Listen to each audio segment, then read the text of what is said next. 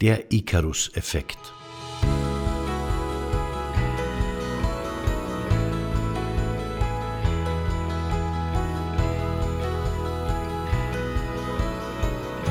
Ikarus ist eine der bekanntesten Gestalten der griechischen Mythologie. Er wurde mit seinem Vater auf Kreta gefangen gehalten. Um von dort zu fliehen, baute sein Vater für beide Flügel, indem er Federn mit Wachs an einem Gestänge befestigte.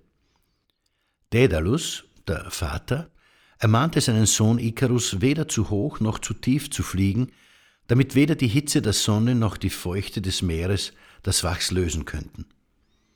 Aber Ikarus wusste es besser. Und kam der Sonne zu nahe, das Wachs schmolz und Ikarus stürzte ins Meer. Ist das nicht ein bedenkenswertes Gleichnis für unseren Weg zu unseren Lebenszielen? Ikarus macht einen entscheidenden Fehler, der ihn das Leben kostet. Er hört nicht auf den Rat des Mannes, der die Flügel erbaute und daher wohl als der Erfahrenere gelten muss. Icarus glaubt lieber an seine eigene, gar nicht vorhandene Erfahrung. Das ist ein Ablauf, dem ich immer wieder begegne. Je unerfahrener ein Mensch in einem bestimmten Thema ist, desto stärker ist der Wunsch, von Anfang an den eigenen individuellen Weg zu gehen. Die Ratschläge und Erfahrungen anderer werden sofort auf Basis der eigenen Ansichten und Vermutungen bewertet.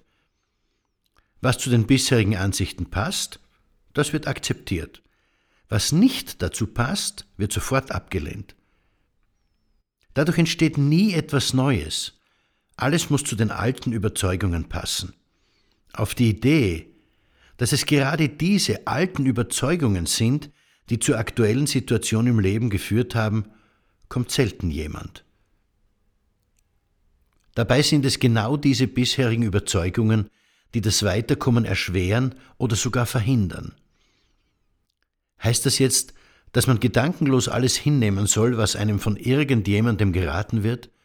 Nein, keineswegs. Das wäre genauso unvernünftig wie die superintellektuelle Ablehnung jeder neuen Anregung. Zwei Vorschläge können hilfreich sein. Erstens. Schauen Sie sich genau an, wer Sie berät. Viele Menschen fragen Hinz und Kunz um deren Meinung ohne zu bedenken, dass es keinen Sinn hat, jemanden um Rat zu fragen, der im gleichen Problem steckt wie man selber. Wenden Sie sich nur an Menschen, die auf Erfolge verweisen können. Zweitens. Gehen Sie an Neues mit der Haltung heran, was würde es bedeuten, wenn das wahr wäre? Erlauben Sie sich keine spontane Ablehnung, die ausschließlich Ihre Vergangenheit in die Zukunft verlängern würde. Also setzen wir das jetzt gleich für diesen Podcast um. Was würde es bedeuten, wenn Sie anfangen, besser zuzuhören und dabei auf wirklich neue Wege und Ideen stoßen? Ihr Manfred Winterheller.